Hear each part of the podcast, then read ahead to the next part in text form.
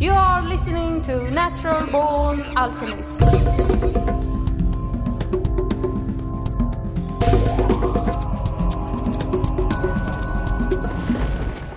Welcome to episode number 38 of the Natural Born Alchemist podcast.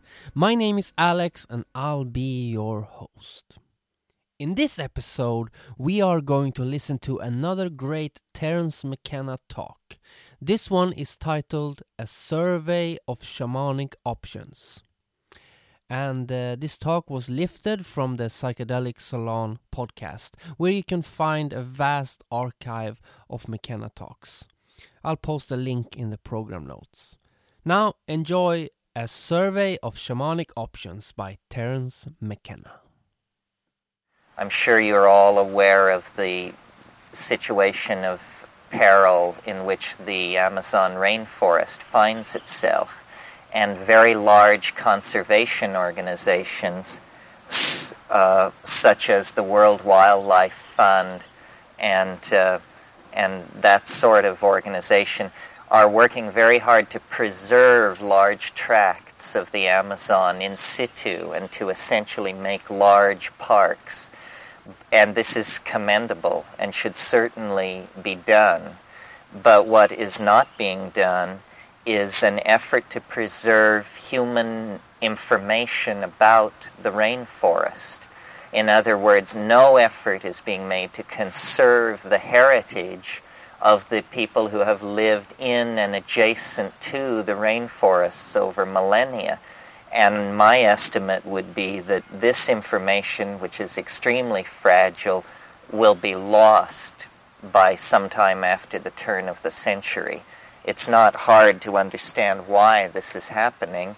It's a consequence of the impact of market economies on primitive, so called primitive, pre literate tribal people in the third world. In the case of the Amazon, the men are leaving the remote villages and going to work in sawmills and going to work as outboard motor uh, captains and mechanics and uh, the kind of transformation that always accompanies urbanization and the arrival of a money economy is taking place. Yet these people have a body of medical data that is has served them very well over thousands of years and now because they can are impressed with the values of western medicine and can buy all kinds of remedios at any uh, drugstore in the city why the the uh, importance of this knowledge is no longer apparent to them and so it's being lost. Uh, I might just digress for a minute on that subject because I have a passionate feeling about it. Um, I have no reason to doubt the DEA statistics, which say that 70% of the cocaine produced in South America is coming out of the Rio Huallaga Basin. Um, I know nothing about it. As a botanist, I can tell you that the Rio Huallaga is the richest floristically, the area richest in plant species in the entire Amazon basin. As near as we can tell, looking at the geohistory of the basin, at times it's been considerably drier. And during glaciations, when, when water is concentrated at the poles, um, the uh, wet the high rainfall areas of the Amazon diminish in size. The Rio Huallaga is one of those areas that is always wet, and it has consequently uh, produced a fantastic speciation of plants.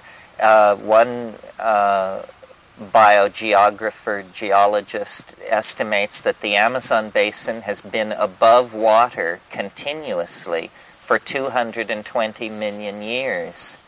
This is as long as most places in the world, longer than most places. It's estimated that the Madagascan uh, plate, which is a relict plate that now comprises Seychelles, Mauritius, and the Malagasy Republic, has been above water. This is all we're talking Eastern Africa, Indian Ocean here. That land has been above water 350 million years and is the oldest above water sites on the planet. But the Amazon basin, by virtue of heavy rainfall, continuous uh, lack of inundation, and being uh, tropical, has been like a laboratory for speciation, both of animals and plants. So that the Rio Huallaga, which is the concentrated center of this process, is like um, the most intense concentration of variegated species and genetic material on the planet. Well, uh, it should be made into a vast natural park. If that can't uh, be done, then it should be left alone. What the American government has decided is a better course is that it should be defoliated, that a chemical called spike should be aerial aerosol sprayed into the air over this valley in order to kill coca bushes. Well, I don't know who dreams this stuff up, but any one of you on the ground for 20 minutes in this scene would be convinced that nothing could be stupider, that this is essentially like burning down the forest to kill the ants, that uh, coca there may be a lot of it there. I don't know, but there's a lot of a lot of other stuff there for sure. There are hundreds of distinct tribes, dozens of language groups, tens of thousands of unique species of plants and animals. It is floristically, faunistically, one of the five or six richest areas on the whole planet. And as if the inroads of capitalism and the inroads of Maoist politics and the inroads of capitalism were not enough, you're also going to get a bunch of clowns from the DEA who want to defoliate it. So, you know, if any of you have political pull or are the, the letter writing type, uh, you might put some pressure uh, on anyone you know to halt this. This is really a kind of ecocidal atrocity, and if something isn't done, like all the other ecocidal atrocities, it'll be history before most people are even informed of what is going on. I mean, this is really uh, one of the great, great uh, policy uh, wrong turnings for many, many reasons. I mean, I don't expect the State Department to be sympathetic to endangered plants. But what is happening is all of Peru is being pushed into the arms of Sendero Luminoso, which is a, one of the most peculiar and radical political philosophies on the earth today. I mean, it rivals Pol Pot for having a no holds barred approach to dealing with its enemies. And Peru daily is being pushed into the arms of this extremely radical faction by a combination of mismanaged uh, Peruvian economic policies and mismanaged American policies uh, toward the campesinos, toward the poor people who grow the coca, because uh, they are seeing Sendero as their only protector, their only hope. So it's a it's a repeat performance of a sad story that has been seen in many parts of the world. Well, that's enough political polemics. What I thought I would do today is just briefly uh, survey the world looking at the shamanic options in the plant area trying to see just what is available, what are the history, chemistry, pharmacology, and botany uh, of the relevant uh, species. So I'll go through this. It's in the way of a survey. It's not uh, a rhetorical flight of fancy unless we lose control. Well, I've talked a lot about Africa in these meetings to set, talking about the emergence of culture and my belief that it was catalyzed into existence, language, and, uh, and complex neural processing by exposure to psilocybin mushrooms in the veld situation of ancient Africa. So I think I've said enough about that. What I would talk about today regarding Africa is the um, existing cults or patterns of hallucinogenic uh, or shamanic plant usage in Africa. Africa is a special case because uh, it is, of all the continents, the continent most heavily impacted by human presence. Because, of course, human beings evolved in Africa. Fire was discovered and used in Africa before it was used anywhere else. And also, the ecosystems of Africa had a particular fra- fragility in relationship to the dryness that comes and goes with glaciations. So, in spite of the fact that I propose Africa as the cradle of, of uh, human emergence under the influence of uh, psychedelic plant synergies, today Africa is noticeably poor in hallucinogenic plants. The most interesting hallucinogen in the African uh, situation is Tabernanthe iboga. Tabernanthe iboga is a tree uh, in the Rubiaceae, or a small bush, depending on edaphic factors, that means soil factors, can cause it to grow different ways. Tabernanthe iboga contains the alkaloid ibogaine.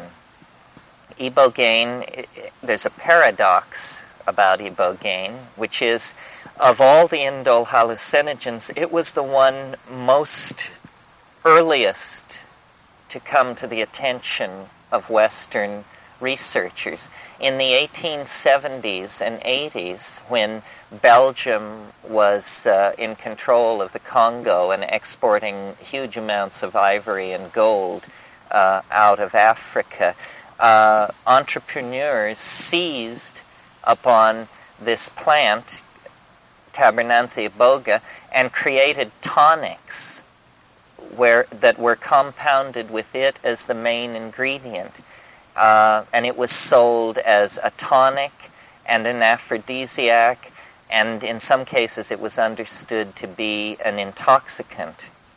Um, much in the way that uh, Vina, Vini de Mariani, the famous coca preparation, which was the rage in the 1880s in Europe, much in the same way that it was marketed.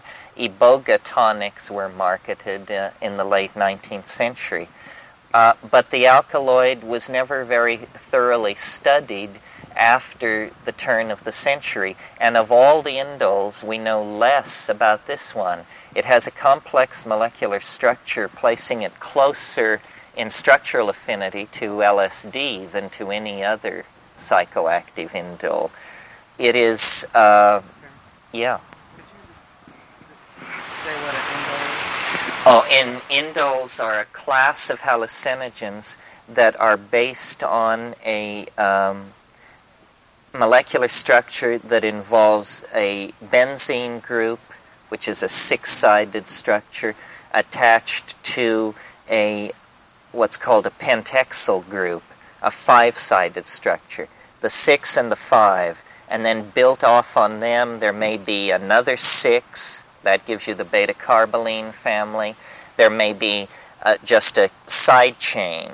That gives you the tryptamine family. Or there may be more complex stereo uh, chemical um, attachments, and they give you the LSD ibogaine type structure. So indole refers to a small family of psychoactive compounds, not necessarily all psychoactive compounds, not opiates, not tropanes, which are the things in datura, not uh, um, the polyhydric alcohols of cannabis, tetrahydro, uh, THC, tetrahydrocannabinol, but this particular small group of, of uh, plants united by this chemical structure that seems to, because of its affinities to serotonin, be the chemical structure that lays the basis for the most uh, psychoactive of the hallucinogens. Iboga is uh, used by the Fang people, most notably in Gabon and around um, the capital city in Ghana and uh, in Nigeria and in Zaire. And it has an interesting and suggestive usage. First, let's deal with this question of aphrodisiac. As you know, an aphrodisiac is a chemical substance thought to make one either capable of or susceptible to sexual activity. And over thousands of years, this has been a recurring theme of fascination for human beings for obvious reasons. And the definition takes on different nuances in the hands of different people. Probably the best known af- so called aphrodisiac among ordinary folks is the so called Spanish fly, which is cantharidine, the beetle, the um, uh, carapaces of a small desert beetle can be ground down to produce to yield cantharidine and if you give someone cantharidine in a carefully calculated dose, well, they have a generalized reaction to it where they can gain relief from this reaction by having sex, but it is not a true aphrodisiac. It's more like a, a, a um, almost genital itching or something. It, it's a strongly localized in the erogenous zone kind of itching. And so this is like a pseudo aphrodisiac. All CNS stimulants, all central nervous system stimulants in low doses present themselves as what's called arousal.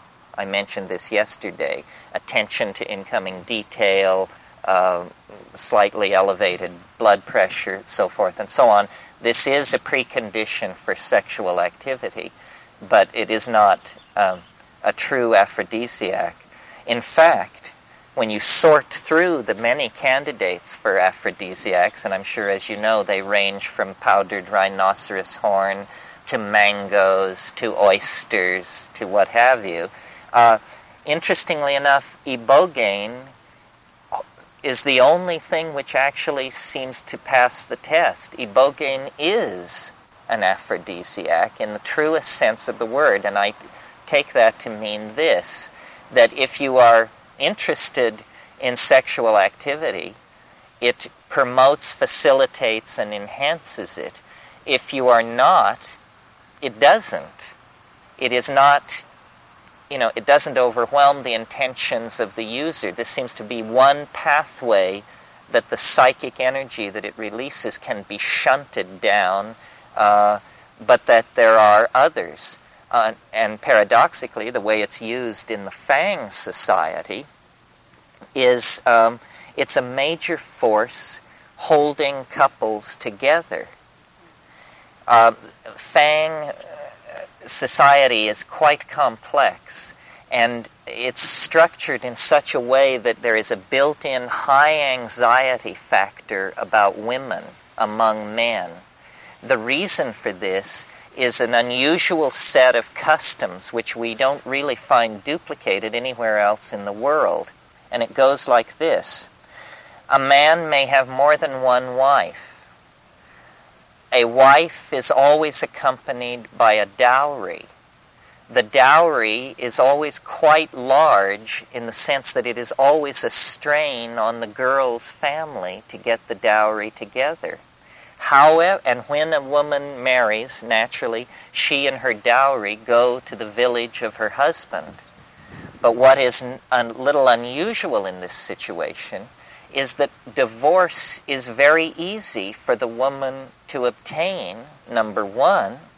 And number two, if a woman leaves her husband, the dowry must be returned. So men are in a constant dither about hanging on to women because the dowry must be returned even if it has been spent. And these are family relationships. These aren't relationships between a man and a girl's parents. These are relationships between two uh, filial structures. So it can become quite complicated. And in fact, Fang men between the ages of 25 and 45 spend enormous amounts of their lives making journeys to the villages of their wives or former wives to negotiate dowry return because it isn't the concept of used goods is recognized. And so it isn't simply that the guy has to pay back the dowry, it's that he has to meet with the girl's family and argue with them about how much she was really worth. And this often ends in bloodshed. So into this social structure that is pre-structured for anxiety about women comes this psychedelic aphrodisiac uh, that promotes not only pair bonding but community bonding. And in fact, it does so. And often when people are, the cult of Iboga is not the generalized cult of the Fang. They have many cults and, and do and some are Baptists and Mormons. And, but when a couple gets into trouble, the old men of the village, the shamans, will often say to them, why don't you join Bwiti, this cult? You're having marital problems. Why don't you join Bwiti and perhaps you can avoid having to pay back your dowry. Perhaps your wife will reconsider and decide to stay with you. So it has actually become a very interesting force for social cohesion. And in fact, studies, sociological studies, have shown that members of the Bwiti cult have a divorce rate far below that of general Fang society. So uh, the, I spend so much time on this because this is a, an unusual role for a hallucinogen. We just don't see them playing these uh, secondary socially catalytic roles. Um, Iboga is a strong hallucinogen, and it's usually given to a person in very massive doses uh, at the initiatory exposure, which can come in late adolescence. People do die occasionally from it, but the amounts eaten are just almost beyond credibility or creditability uh, because they talk in terms of tablespoons, and people will go to the river and eat two tablespoons. Methods of preparing haoma and soma, which are very puzzling when you try to apply them to a mushroom, because there's all this talk about it's squeezed, it's filtered. A bunch of processes are described which, if you tried to carry them out on a mushroom, would just leave you with a mess. Uh, but if you carry these processes out on Peganum harmala, it quite reliably produces a yellow fluid rich in harmaline. Harmaline is yellow, uh, that is probably an intoxicant. So this is an area where research needs to be done. Any of you who are interested in ayahuasca or interested in beta carbolines in psychotherapy, uh, I urge you to look at Flattery's book. It's brand new. 1989, University of California Press, Near Eastern Studies, publication number 21, Haoma and Harmaline. Okay, um, moving on east then across the Iranian plateau into India, which is certainly the birthplace or, or a great cradle of uh, esoteric spirituality, what we discover is a surprising poverty of true, i.e., indole, hallucinogens. There are interesting substitutes, aside from Peganum harmala, which I've mentioned, of which there is very little textual evidence for use in India. Uh, the two things which have to stand out in Indian um, uh, psycho phyto shamanism would be uh, number one, datura species, and we might as well talk about them now because we will meet them in, on every continent, and they're including in Africa. I just read an article about a group in Tanzania, interesting group, um, Datura Fastuosa, taken by women only in a women's initiation rite, which uh, I don't know how often this goes on, but it involves a labial measuring uh, rite. So everybody compares the size of their labia at the height of this trip. And what is culturally sanctioned, uh, and this is a funny concept, which I'll talk about a little bit, is blue hallucinations. The women strive for blue hallucinations, and if they don't achieve them, it's considered like it wasn't really a successful initiation. And the anthropologist who wrote on this called this a culturally sanctioned hallucination. Well, now I'm not sure what is meant here. Do they mean that or uh, anthropologists, white people, don't have blue hallucinations. They just have hallucinations, and that somehow it's expectation that directs this. I'm not sure. I don't associate blue hallucinations with tropanes, but it is certainly true that blue hallucinations attach themselves to ayahuasca. And people have even called it the search for the blue flash. And if you've ever taken ayahuasca, you know that there is a moment when what appears to be uh, the world's entire supply of magenta jello is unleashed upon you and just flows toward you, past you, and through you. And it invariably is this electric cerulean blue merging into uh, magenta, very typical presentation of that. Okay, well, Datura species, many types, occur uh, throughout the world in the tropical and the temperate zone. There are several species in India, and uh, texts on yoga and on Indian spirituality never stress this. Use of Datura is quite strongly a part of religious, of Indian, well, sadhu type spirituality. It's too much for ordinary people. But you do see when you hang out with sadhus, little, the little prickly pods of datura are as common to find cast around about their dwelling places and gathering areas as are uh, the evidences of charas smoking. And that brings me to the second major component of the psychoactive flora of the subcontinent, which is uh, cannabis. Cannabis is not an indole, but cannabis must be considered a um, a, a psychoactive plant of great age and human association. I mean, um, cannabis is hemp. Cannabis is the source of fiber for weaving, and we find uh, hempen fibers in graves um, eight to nine thousand years old at Çatalhöyük, for one place, a place I've talked a lot to you about. Uh, it's fascinating the way in which the metaphors of the weaver are the metaphors for human cognitive activity generally. In the 50s, a famous book was published called Man is a Weaver that pursued this theme but never made the connection to fibrous hemp. But we weave a tale, we tell a yarn, we have all these words, these fiber and weaving words that we connect to poetic or narrative activity.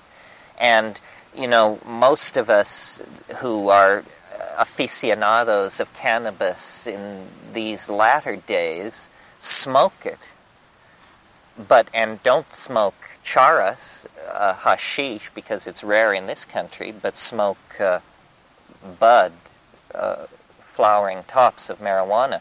But if you actually eat hashish, it you know you can convince yourself this was the LSD of the ancient world in the 19th century. You know Theodore Gautier and um, uh, Baudelaire and Verlaine, Rimbaud, that crowd. Uh, there was this thing called the Society of the Hashashin in Paris, and they met at the old Hotel de Leon uh, uh, on the left bank uh, and ate jellied uh, cannabis that they were getting from Morocco with little silver spoons. And the descriptions of these experiences make it clear that this was operating. They're not more florid or less florid than the descriptions of LSD that we get from Aldous Huxley and Tim Leary in the early 1960s. I mean, this stuff was taking them away. Uh, I don't advise you to eat uh, hashish or charas for a very practical reason, which is it's collected off people's hands. And uh, you know, the, your immune system is just electrified by the presence of uh, all of this uh, uh, material that's been rubbed off of your hands. I suppose we could put it through an x ray machine and then we could eat it uh, with impunity. But we can't sell short the spiritual power of cannabis, especially when eaten. Some of you may know this book, The Oracles and Demons of Tibet, by Rene de Nebesky-Wojkowitz. Wojkowitz studied um, shamanism, was not interested in Tibetan Buddhism, but was interested in the pre Buddhist strata. And in that book, there are pictures of Bonpo shamans intoxicated on hashish, uh, experiencing actually fits and near convulsions in an oracular trance uh, in a village uh, near Mustang. So uh, it is not a minor psychedelic substance at all. It's a very powerful psychedelic substance, especially when eaten and, uh, and when concentrated and then eaten. Opium is an Asian plant, but I'm not going to talk about it in the context of psychedelics. I think you know enough about opium and its history what I will point out is the um, absence, the surprising absence of hallucinogens in the Old World tropics. By the Old World tropics, we mean um, the Indonesian tropics. This is an area that I'm very well familiar with from having spent a lot of time out there as a professional insect collector uh, in my, my pre-botany days. And um, there just are no major hallucinogenic plants in the Indonesian or Philippine or Southeast Asian tropics. There are certain suspect plants, uh, but none of them uh, do we encounter a living cult that would be a clue to this thing as a major item of human spiritual or cultural usage. Yeah, Marty. What are, the, uh, what are the magic mushrooms we hear about from Indonesia now that are available there supposedly openly now in omelets? And... When I was in Bali, this practice was absolutely unknown. This, the famous omelets of Denpasar and Kuta Beach and all that. And I think that until somebody argues differently, the most reasonable thing to assume is that coprophytic mushrooms, meaning dung loving mushrooms, have just followed cattle around and around the world in the warm tropics. Now, the mushroom uh, that is most commonly offered tourists in Bali is not Stropharia cubensis, it's a Copelandia and uh, it's a weaker mushroom. There are a number of these dung-loving mushrooms that contain psilocybin, but almost all of them also contain an emetic, usually, well, no, I don't want to say that. They just usually contain an emetic, means makes you throw up. The Hawaiian mushrooms that people rave about are actually, from the point of view of someone who knows psilocybin mushrooms, a very inferior choice uh, if you go to Thailand, if you go to Koh Samui in the islands of the south, uh, you will be offered mushrooms, and I quickly understood that there was, a, to a certain degree, a shell game going on. And what it is is this: the the people selling the mushrooms have learned from the school of hard knocks that it's a bad idea to wire up naive Westerners with massive amounts of hallucinogenic drugs because then you get in trouble with the local constable and so forth. So unless you are on it in southern Thailand, what they will sell you are mushrooms that have grown in the dung of water buffalo. And right there in the next field over, there is the dung of zebu cattle, and that has Stropharia cubensis in it. But they try to steer you away from that because it's so much stronger. They just want people to get a buzz on. So if you're deal if you're buying mushrooms in southern Thailand, try to see, try to go with the guy and collect them and see where they're coming from. Now there's an easy test to tell these uh, Panaeolus and Copelandia species from Stropharia. They will do what is called auto-digest. Some mushrooms do this and some don't. That means if you pick the mushroom and lay it on the in the sun on a stone, if you come back in an hour or two and it's turned to slime, it was not Stropharia cubensis. It was a Copelandia or a Panaeolus. They uh, literally dissolve themselves at death. And uh, this is not a quality of, uh, of Stropharia. There's been a lot of wondering about this thing, about why are there no hallucinogenic plants in the Old World tropics, when in the New World tropics, the Amazon basin, it is the most concentrated ecosystem for hallucinogenic plants. Well, the thinking is the tropics are the tropics. Who can imagine a set of evolutionary factors that would favor uh, the evolution of many species of hallucinogens in one hemisphere, but not in the other hemisphere. It's very hard to picture a mechanism, a, a Darwinian or, or neo Darwinian mechanism, that would give you that result. Uh, so, different suggestions have been made. Uh, one is that um, actually there are as many hallucinogens in Indonesia as in South America, but because the Dutch have been there for 450 years, the level of indigenous culture, the primitiveness, so called, of indigenous culture has been mucked with, and consequently the people have forgotten these things. Well, that's a good theory, but when a botanist who is not an ethnographer goes over the species lists, and looks at the suspect families of plants, you also don't find hallucinogens. You see, certain families of plants are highly suspect for hallucinogens. For instance, um, the Leguminosae.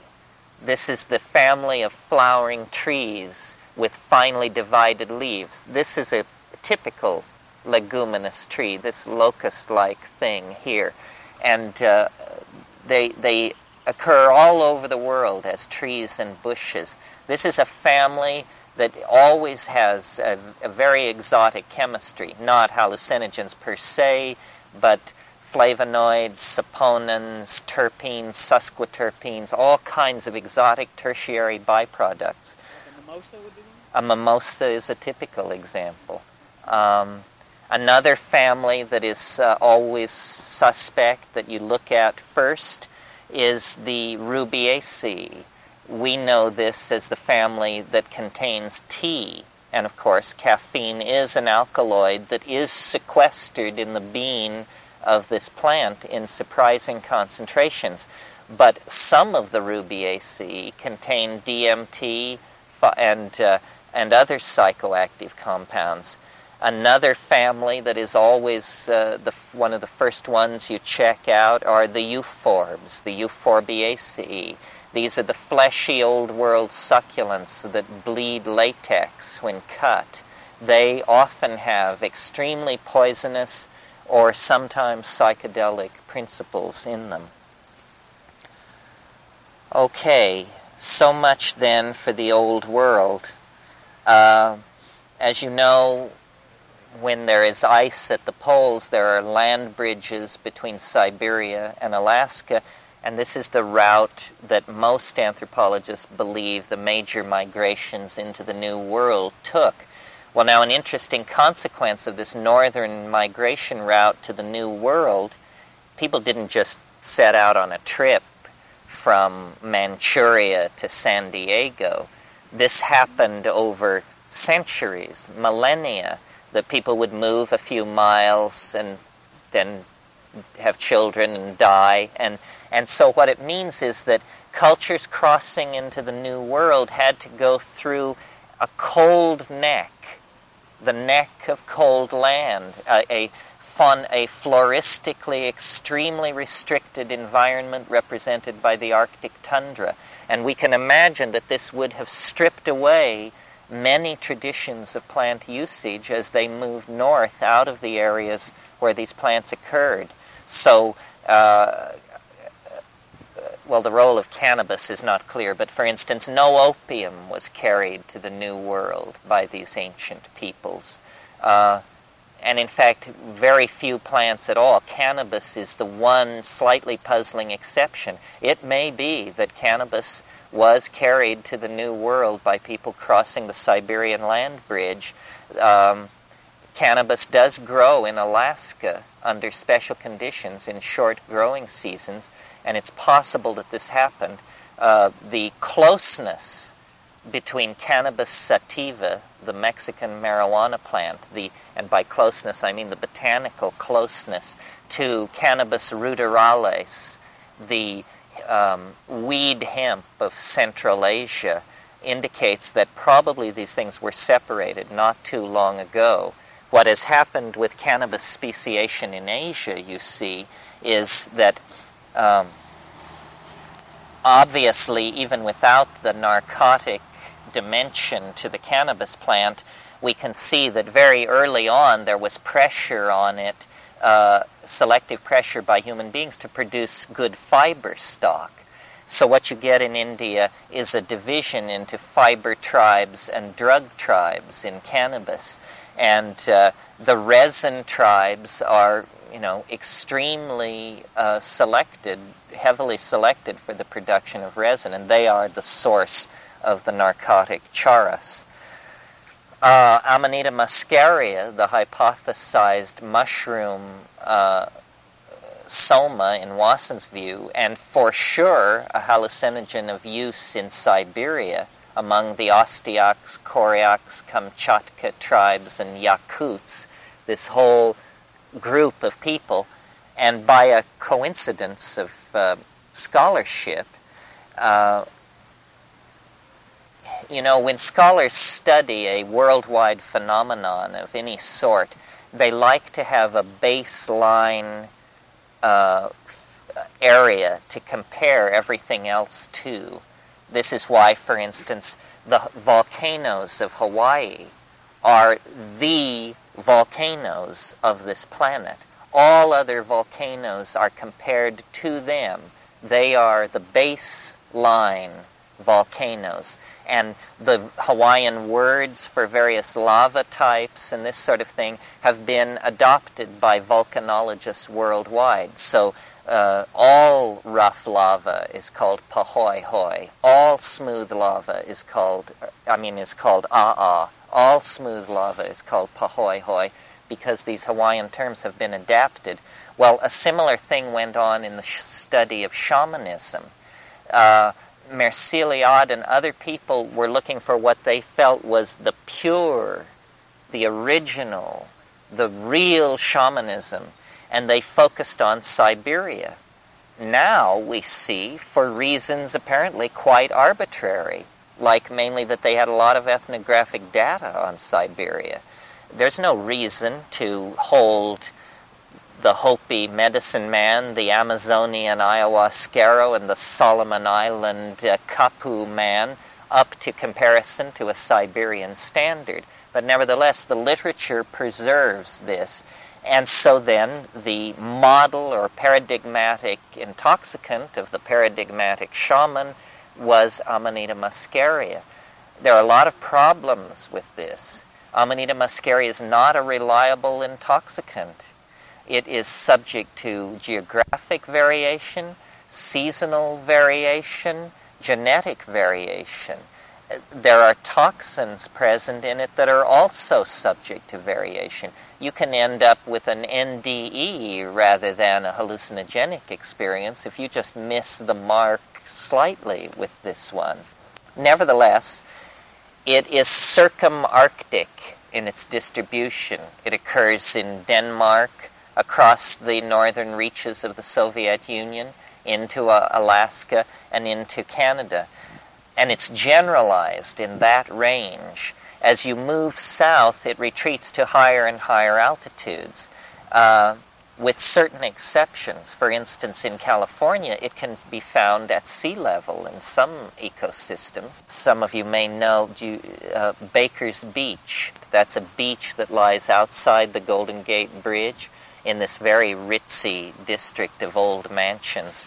Well, go on a rainy January day down to Baker's Beach, and there are a lot of birch trees and these kind of trees planted in sea old sea sand and my God, this is an Amanita ecosystem that you will not believe. I have seen not only Amanita muscaria by the bushel and Amanita pantherina, but rare, rare Amanitas.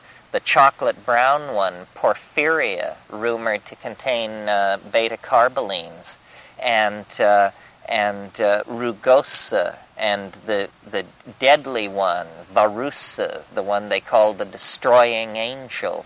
All of these amanitas can be seen within a half mile walk of each other, specimens the size of dinner plates. So, what this means, you see, is that people then moving south through British Columbia and on into the Great Plains and western coast of North America had been shorn of their phyto-shamanic knowledge because they had just come through centuries and centuries of migration through hallucinogen poor environments. And to my mind, this explains the curious absence of major hallucinogens in North American Indian spirituality. North American Indian spirituality relies largely on ordeals, the Sundance ordeal, and this sort of thing. There are minor uh, psychoactives, such as Acorus calamus, sweet flag root, and there are, uh, but uh, really, North American Indian shamanism is not a shamanism of hallucinogenic ecstasy. The use of peyote, which is might be offered as the counterexample, it's astonishingly difficult to document the use of peyote before just a few hundred years ago. I mean, we like to think, you know, that people have been taking peyote in the New World for millennia.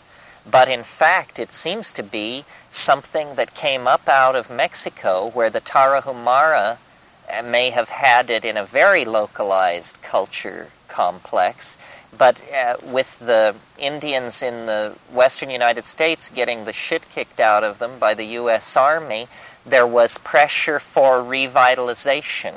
And any of you who are anthropologists understand how this works. You put pressure on a people, they will launch revitalization movements. The ghost dance religion of the Sioux and Algonquin and Plains people was largely a, fun, a revitalization movement uh, based on peyote.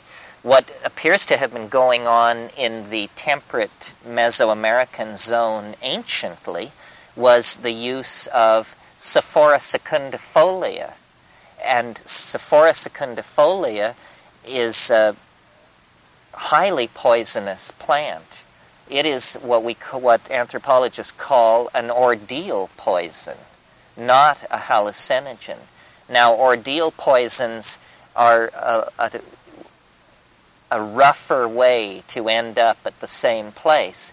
Uh, the uh, place on Earth, for unknown reasons, or reasons not known to me anyway, where ordeal poisons have been perfected is on the island of Madagascar, mentioned earlier in this lecture as one of those sites where land has been above water longer than anywhere else on Earth.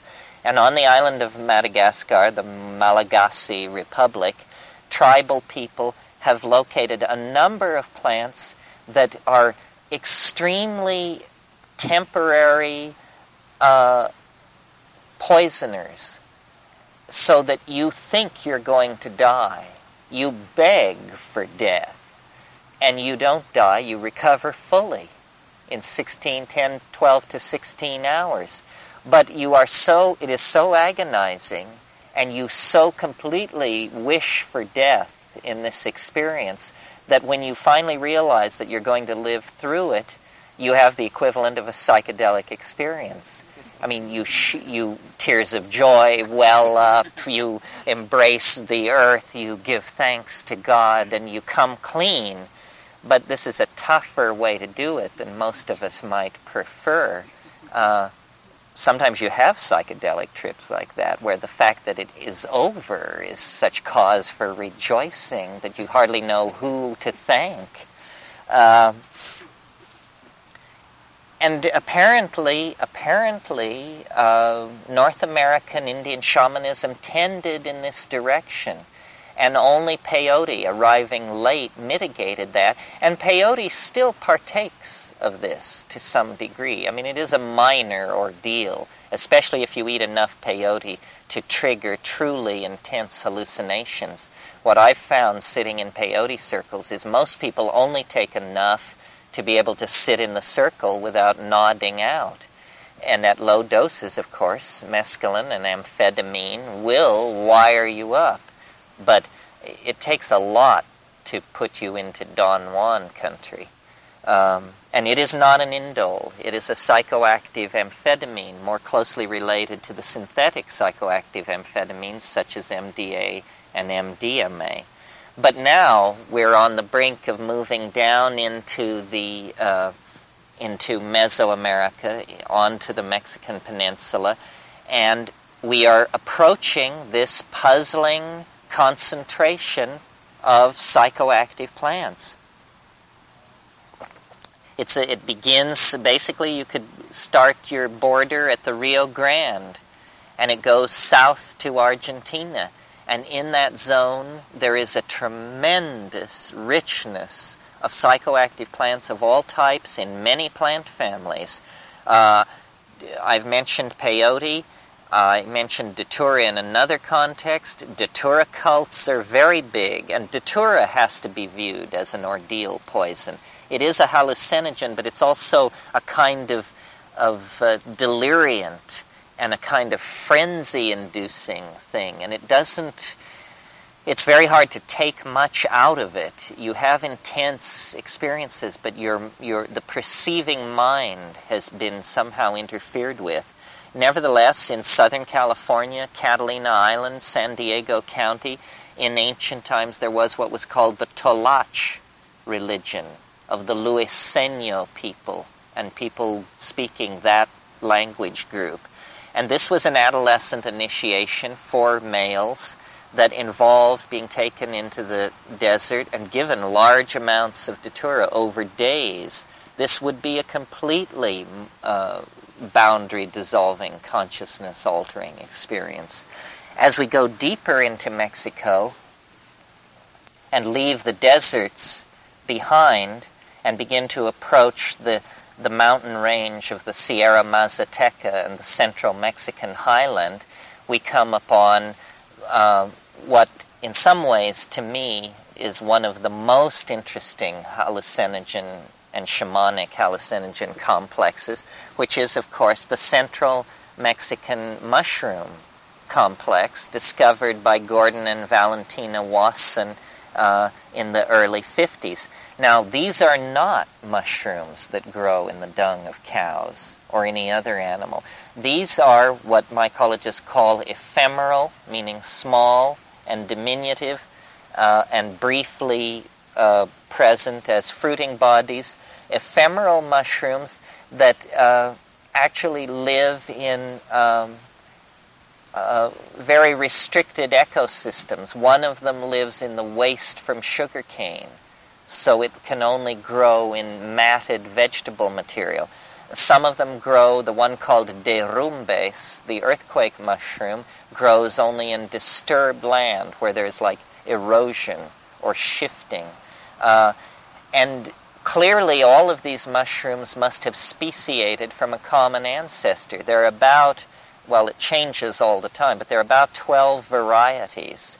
All have been utilized. Now, interestingly enough, uh, in terms of fungal speciation, the center of fungal speciation in North America is around Grants Pass, Oregon.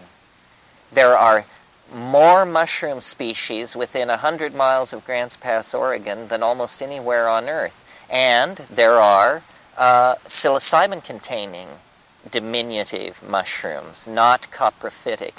But nobody but the most um, inspired anthropologists have ever been able to find any evidence for use of these hallucinogenic psilocybin containing mushrooms in the Kwakiutl, Tsimshian, Tlingit complex of peoples. They knew about, well, no, we don't know that they knew about this.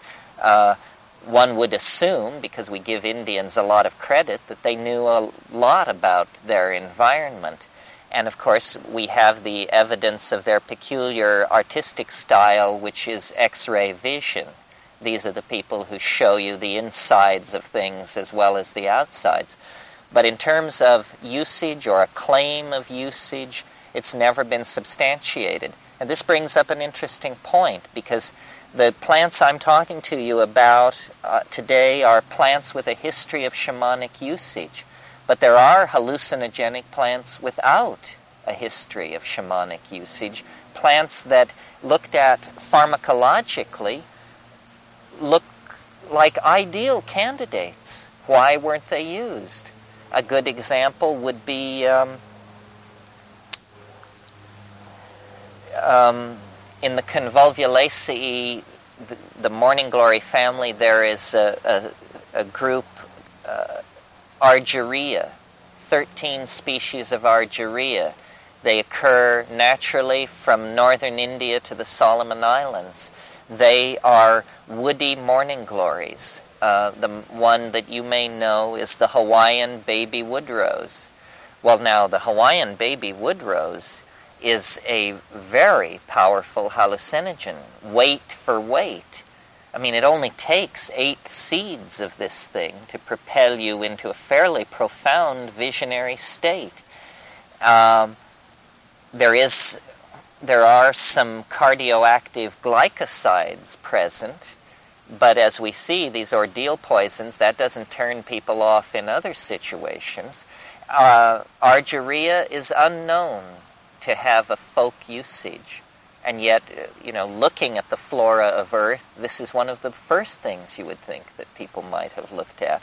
Uh, certainly, hippies in the 1960s and people since have made very good use of Argyreia as a visionary vehicle.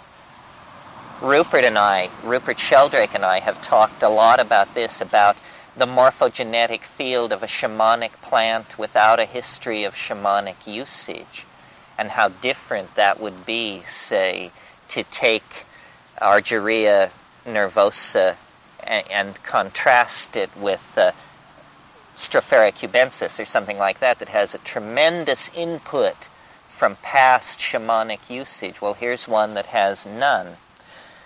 Uh,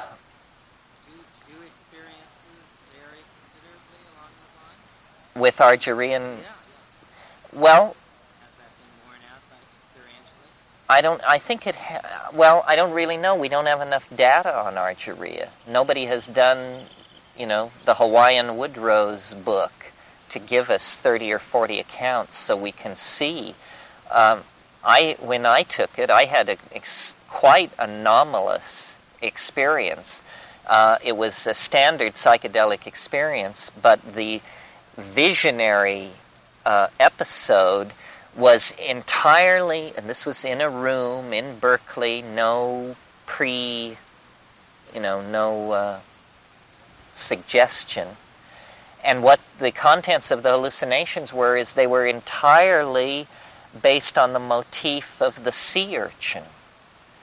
And I was in huge dome rooms that were pale purple with these star like things and these tit-like protuberances on everything, and then this mauve floor, and then what looked to me like it was the it was the pumpkin carriage from Cinderella, but it wasn't a pumpkin. It was a sea urchin vehicle of some sort was being drawn by these bizarre looking creatures. They were like a cross between uh, camels and and they too were pale violet and had these tit like protuberances all over their body, that the little knobs, you know, on the sea.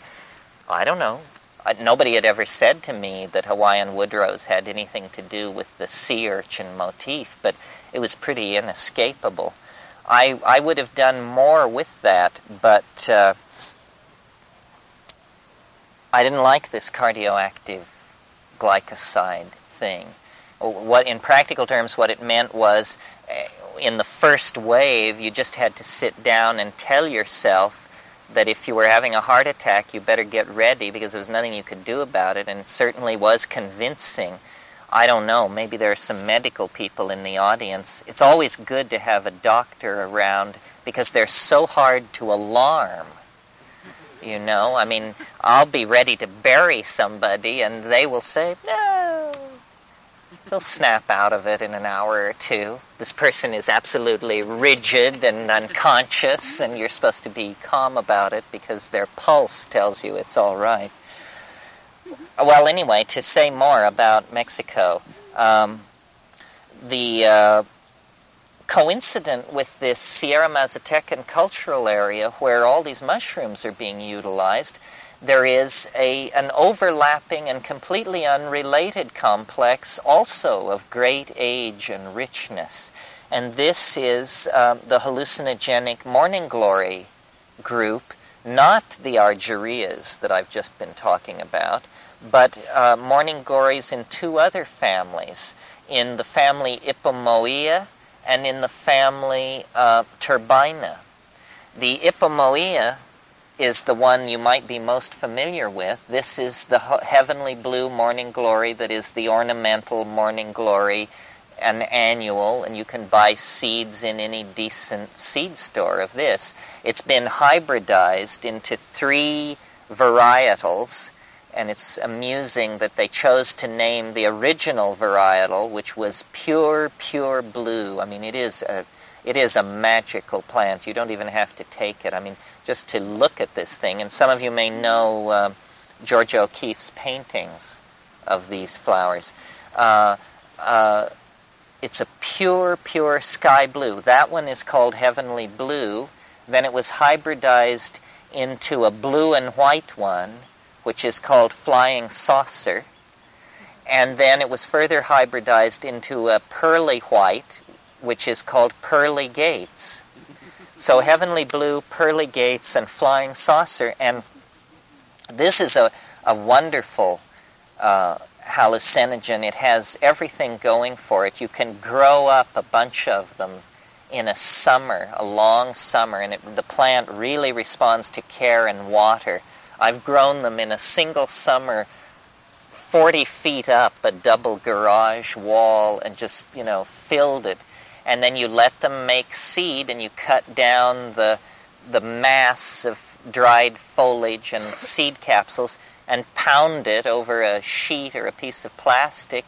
And, you know, you can gather a, a thing like this full of seed well, it takes about 200 seeds to provide an unambiguous psychedelic experience. And one of the, uh, you know, you talk about morphogenetic fields. One of the really fascinating things about the Mexican morning glory seeds is the number of people who report Toltec and Mayan and Aztec imagery and I have experienced this myself. It's absolutely uncanny. I mean, it's just, it's like being at Teotihuacan at the height of, uh, of uh, that civilization and the motif of the feathered serpent and the, all of this stuff is there. Now, I don't know whether this is su- suggestion. I mean, other plant, I mean, when I took Iboga, I didn't think that I was in Africa. I didn't see the motifs of the fang. Uh, I don't know. This is an interesting area. I don't know how you do research in it. It's not empirical, but it is an interesting area. Why do the plants seem to have their own message? Um, the other Mexican morning glory uh, is Turbina corymbosa, formerly Rivea corymbosa, and it is not an annual. Uh, it's a perennial. It's a little bush with small white morning glory-like flowers on it, and it is a, it is quite powerful. With the Ipomoea, you have to take 200 to 300 seeds. With the turbina, the ordinary dose is 13 seeds, and 13 seeds would barely cover the bottom of a teaspoon. So, you know, it's interesting that in the convolvulaceae, the concentration of the alkaloid is really quite intense. Uh, and uh, turbina, both of these morning glories contain the active constituents are LSD-like compounds. Now, LSD, LSD 25, the classic LSD that we all know, is active in the nanogram range. In other words, uh, 200 gamma of LSD is considered a good dose. These naturally occurring ergon- and LSD-like compounds uh, have a more ordinary dose spectrum. They are active in the range, even purified, of uh, 10 to 30 milligrams. This is more typical of a drug. The activity of LSD is uh, still a pharmacological miracle. I mean, I, you understand, do you not, that one gamma is one millionth of a gram, and that one milligram is one one thousandth of a gram. A milligram, it takes a thousand gamma to make one milligram.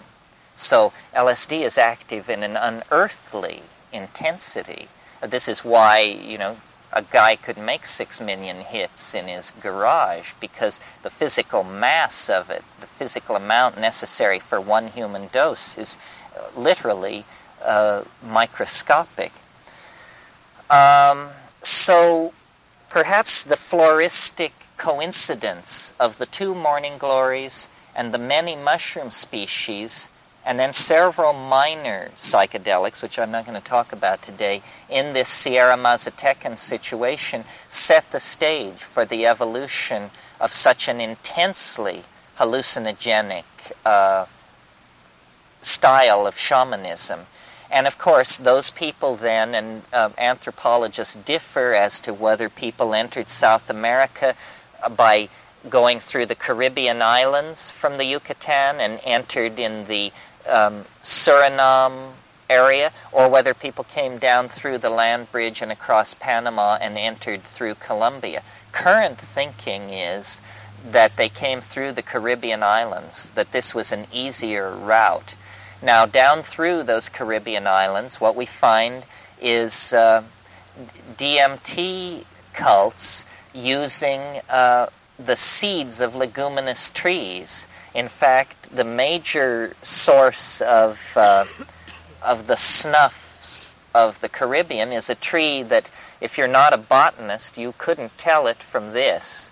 The tree is called Anadenanthera peregrina, and it looks like this in all particulars except uh, the placement of the inflorescences is very, uh, just a little bit different. It's a matter of detail.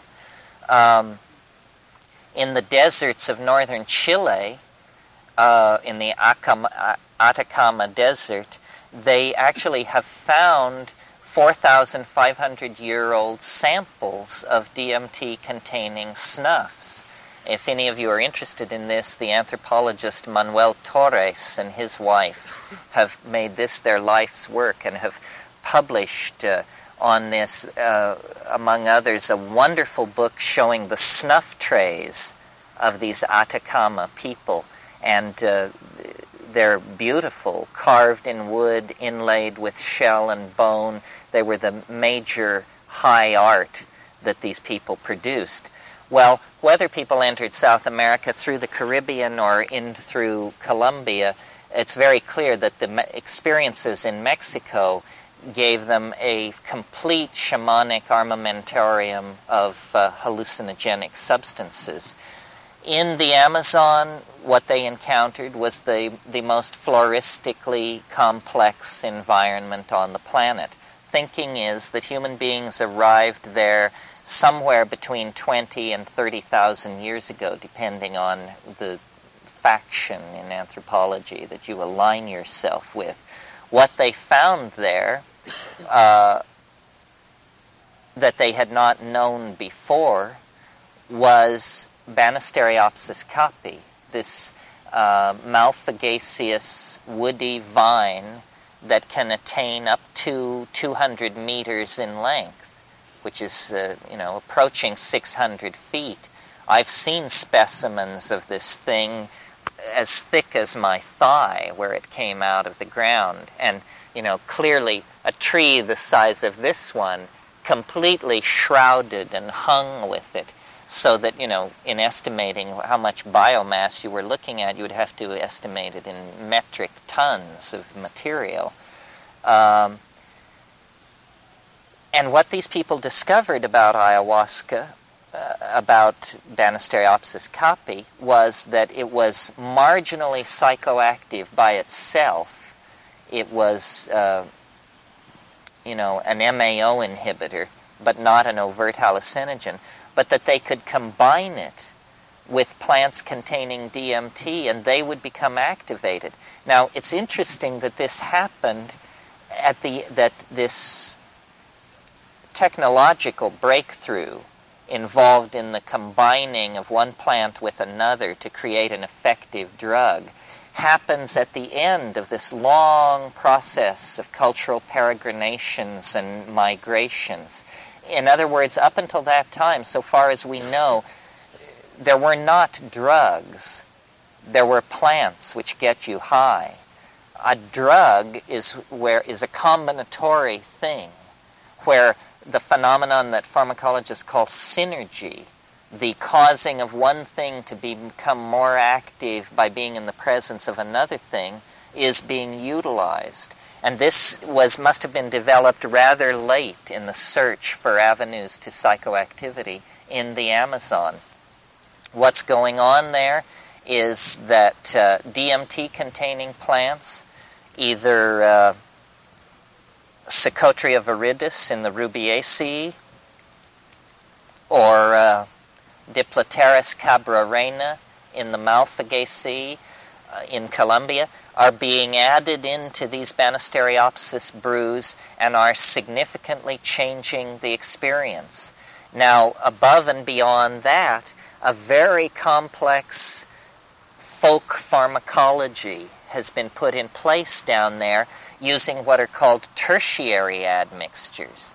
In other words, if Banisteriopsis is the primary ingredient, if Psychotria viridis is the secondary ingredient, then there are also tertiary admixtures. And the, this is a very rich area for uh, anthropological research because these tertiary admixtures are often uh, highly localized, also very secret. This is the personal part of a shaman's uh, uh, repertoire is his admixture plants. And if you can get these people to open up to you and share the identity of these admixture plants, almost invariably, when you get them back into the laboratory and perform tests on them with Dragendorff's reagent and this kind of thing, they are alkaloid positive. They are chemically complex. In other words, these people, this is not a bunch of shuck and jive. These people have an extreme sensitivity to the presence of exotic chemicals in the environment, and they know how to track them down. And so it's been very fruitful in our work to spend a lot of time on the tertiary admixtures, and this and a lot of what we're doing in Hawaii. These are the things which are in danger of being lost. Ayahuasca, millions of people take ayahuasca in the Amazon. I mean, I venture to guess that it is the largest psychedelic religion on earth at this time. over a vast area this is going on. But knowledge of these tertiary admixtures is fading fast, and so, are, so is the availability of some of the plants. If some of you are interested in this, um, write to my brother at the Stanford Department of Neurology. He published two review papers on admixtures to ayahuasca in which the species names are given, the taxonomic families, and the identifiable chemical exotics are tabled there. And you can then see, you know, what a rich um, uh, selection of psychoactive substances these people have to draw from. And they claim, you know, that they say ayahuasca is not one thing. Ayahuasca is many, many things because we change it we change it for the circumstance, we change it for the personality, we change it for the problem.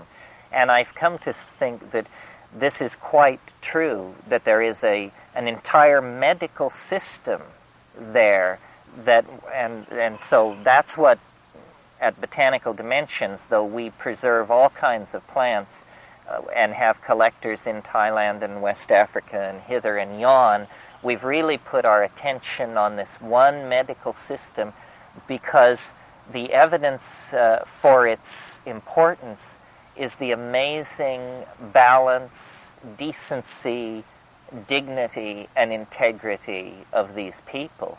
And, you know, I'm, I am a cynic from a cynic's point of view. I do not wax uh, eloquent over the noble savage. And some of you have read my descriptions of my life among the Witoto, and I found them hard to put up with in some cases.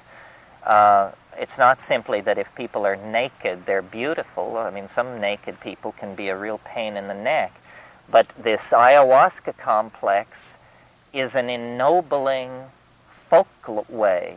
Uh, these people have great heart and great um, sensitivity. I mean, they could get along fine at Esalen, these ayahuasqueros. They are aware. You go into a village where this is happening, and the women may cluster around you, giggling, and uh, because you're so funny looking, all beet red and mosquito bitten, and tons of stuff on your back. The shaman sees exactly who you are. He is not culture bound in the same way. And in a way, this is a definition of shamanism. Shamanism is a person who, by some means, has gotten themselves out of their own culture. So they can look back at it and manipulate its symbols, its beliefs, its expectations, its rituals to a- an end. And of course, if it's a negative end, then you have magic, brujeria, sorcery, witchcraft. But if it's an end which serves and maximizes reasonable social goals, then you have true shamanism. Uh, in addition to the ayahuasca complex, about which I know a great deal because I've concentrated on it, also in the Amazon, uh, there are uh, there is a subcomplex of the datura phenomenon oh, throughout the world, the daturas are bushes. But uh, as some of you may know, there are ornamental tree daturas that are a favorite with landscapists because they have these beautiful hanging flowers that shed scent in the evening. Well, all tree daturas originated in Peru and southern Colombia in the subfamily of the daturas called Brugmansia. These are the arborescent daturas, and they have an exotic chemistry, uh, even in comparison to the bush daturas. These are tropanes, uh, uh, hyoscyamine, L-hyoscyamine, scopolamine, and these are not true psychedelics. You may recognize the term scopolamine. this was the, the truth serum of, of Nazis in interrogation situations. And it really isn't a truth serum. It just causes you to dissolve your boundaries so, so thoroughly that you babble incessantly. And if someone's willing to listen and they know what they're listening for, you might spill the beans. but it, it isn't that you suddenly have a compulsion to tell the truth. If only such a thing were possible, who would need psychedelics uh, if there were a truth serum? Uh, the other complex that has been quite highly evolved in the Amazon, probably brought in by the uh, Arawakan speaking peoples who swept through the Caribbean, is the snuffing complex.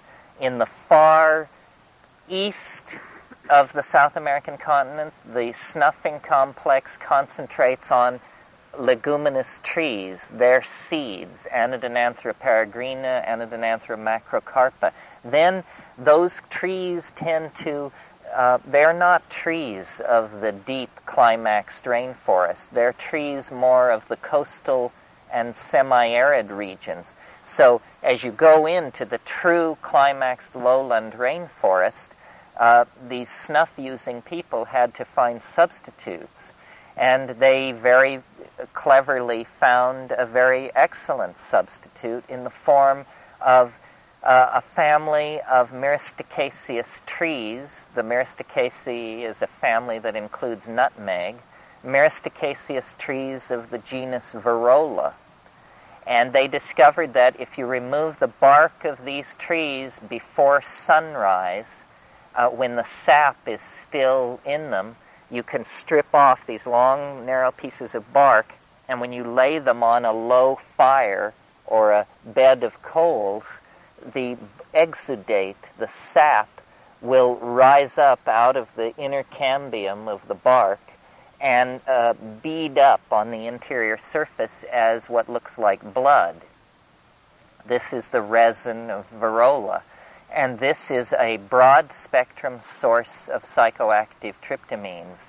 DMT occurs in it, 5-methoxy DMT occurs in it, other psychoactive, cardioactive, and inactive tryptamines occur in it. And it varies from uh, species to species, and these Virola trees are outrageously difficult to identify.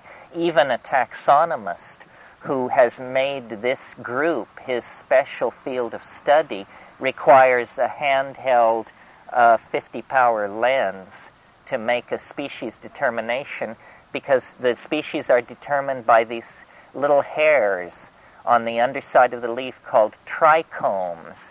They're little hairs which come up and then split in three ways and by the angle on the dangle, you determine which Virola species you have in hand. It was very interesting. In 1980, uh, my brother and I, and a botanist from UBC and a fellow from Harvard, all went down to the Rio Ampiyacu Yaguas Yasu drainage, which is just over into Peru from Colombia, specifically to study this um, Virola complex because we felt that it was in real danger of being lost in a hurry, that this was the fragile one.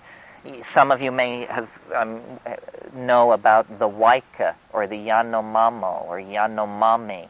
These are uh, peoples who uh, use these Virola snuffs, and, and the way you do it is you pack a tube a hollow tube with the ground up seed dust, or the, in the case of the Virolas, the ground up resin, and someone blows it into your nostril with the full force of their breath, and it, it's like being hit in the side of the head by a log.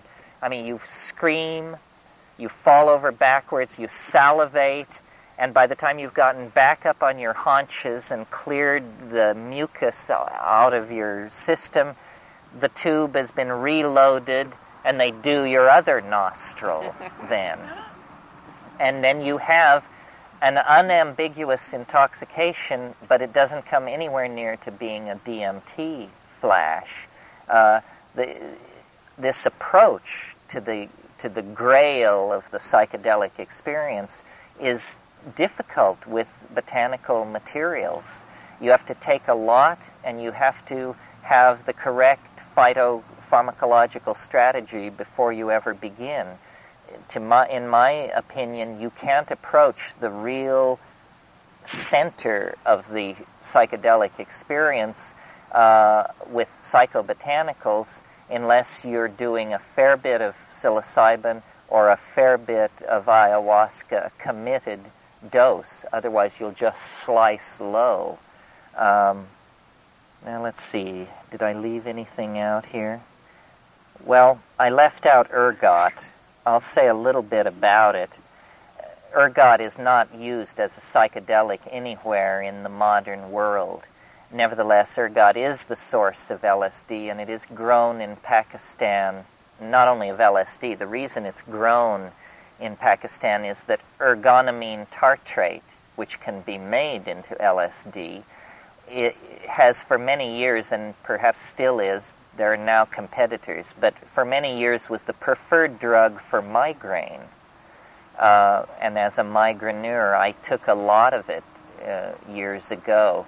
Uh, migraine is a condition that is not well understood, but operationally, what it is is a sudden, uncontrolled dilation, uh, vasodilation that allows too much blood pressure on the head and intense head pain. Well, uh, tartrate is a vasoconstrictor and just will squeeze your veins down to very small, and this is wonderful for migraine. You may have heard horror stories in the 1960s about people who took too much LSD and developed gangrene in their fingers and toes. This is possible. This is true. It's the, it's the vasoconstricting aspect of LSD. It's not related to its uh, psychological effects. It is physically a strong vasoconstrictor. Uh, uh, ergot may have had a history of usage as a hallucinogen because Gordon Wasson, Carl Ruck, and Albert Hofmann argued fairly persuasively that ergot ergotized beer lay behind the Eleusinian mysteries. As you probably know, Eleusis was a cult site near Athens where every September for 2,000 years a great initiatory celebration was held in honor of Persephone's return from the kingdom of the underworld and the restoration to her mother. And uh, it was clearly a, a rite of hallucinogenic use of some sort, and Wasson Ruck Hofmann argued that it was ergotized beer. I question this because I think that there would have been more problems at Eleusis if it had been ergotized beer. Ergot is something not to mess around with. I mean, you could kill yourself in a big hurry with this stuff and the notion that year after year beer could be brewed reliably that would intoxicate several thousand people at these ceremonies, and there would not be any bad public relations about death or tremoring or convulsions causes me to wonder. Uh, the proof of the pudding for the Wasson Ruck theory would have been go to the Eleusinian plain, gather ergot from the wild rye, and brew ergotized beer. I mean, why not carry these experiments out? If we're confident in our theory, the proof of the pudding would be to do that. I, I wouldn't touch ergotized beer. I'd want to see a liquid gas chromatogram and an infrared mass spectrophotometry data before I uh, knocked back a pint of ergotized beer. A small voice in opposition to this theory of Wasson, Hofmann, and Ruck was the English poet and uh, bon vivant uh, Robert Graves he, he believed that it was simply mushrooms, that it was simply mushrooms. And his argument for this was uh, he took the list of ingredients that was used in the cult. It isn't simply a list uh, like you would do research and get the recipe. There was actually a published list of ingredients that was always, and the ingredients were always listed in a certain order and one of the ingredients was water. And, uh, and Graves argued that it's crazy in a recipe for beer to include water because you know that you're going to add water. So he argued that these words were to be interpreted as an augum. Do you know what an augum is?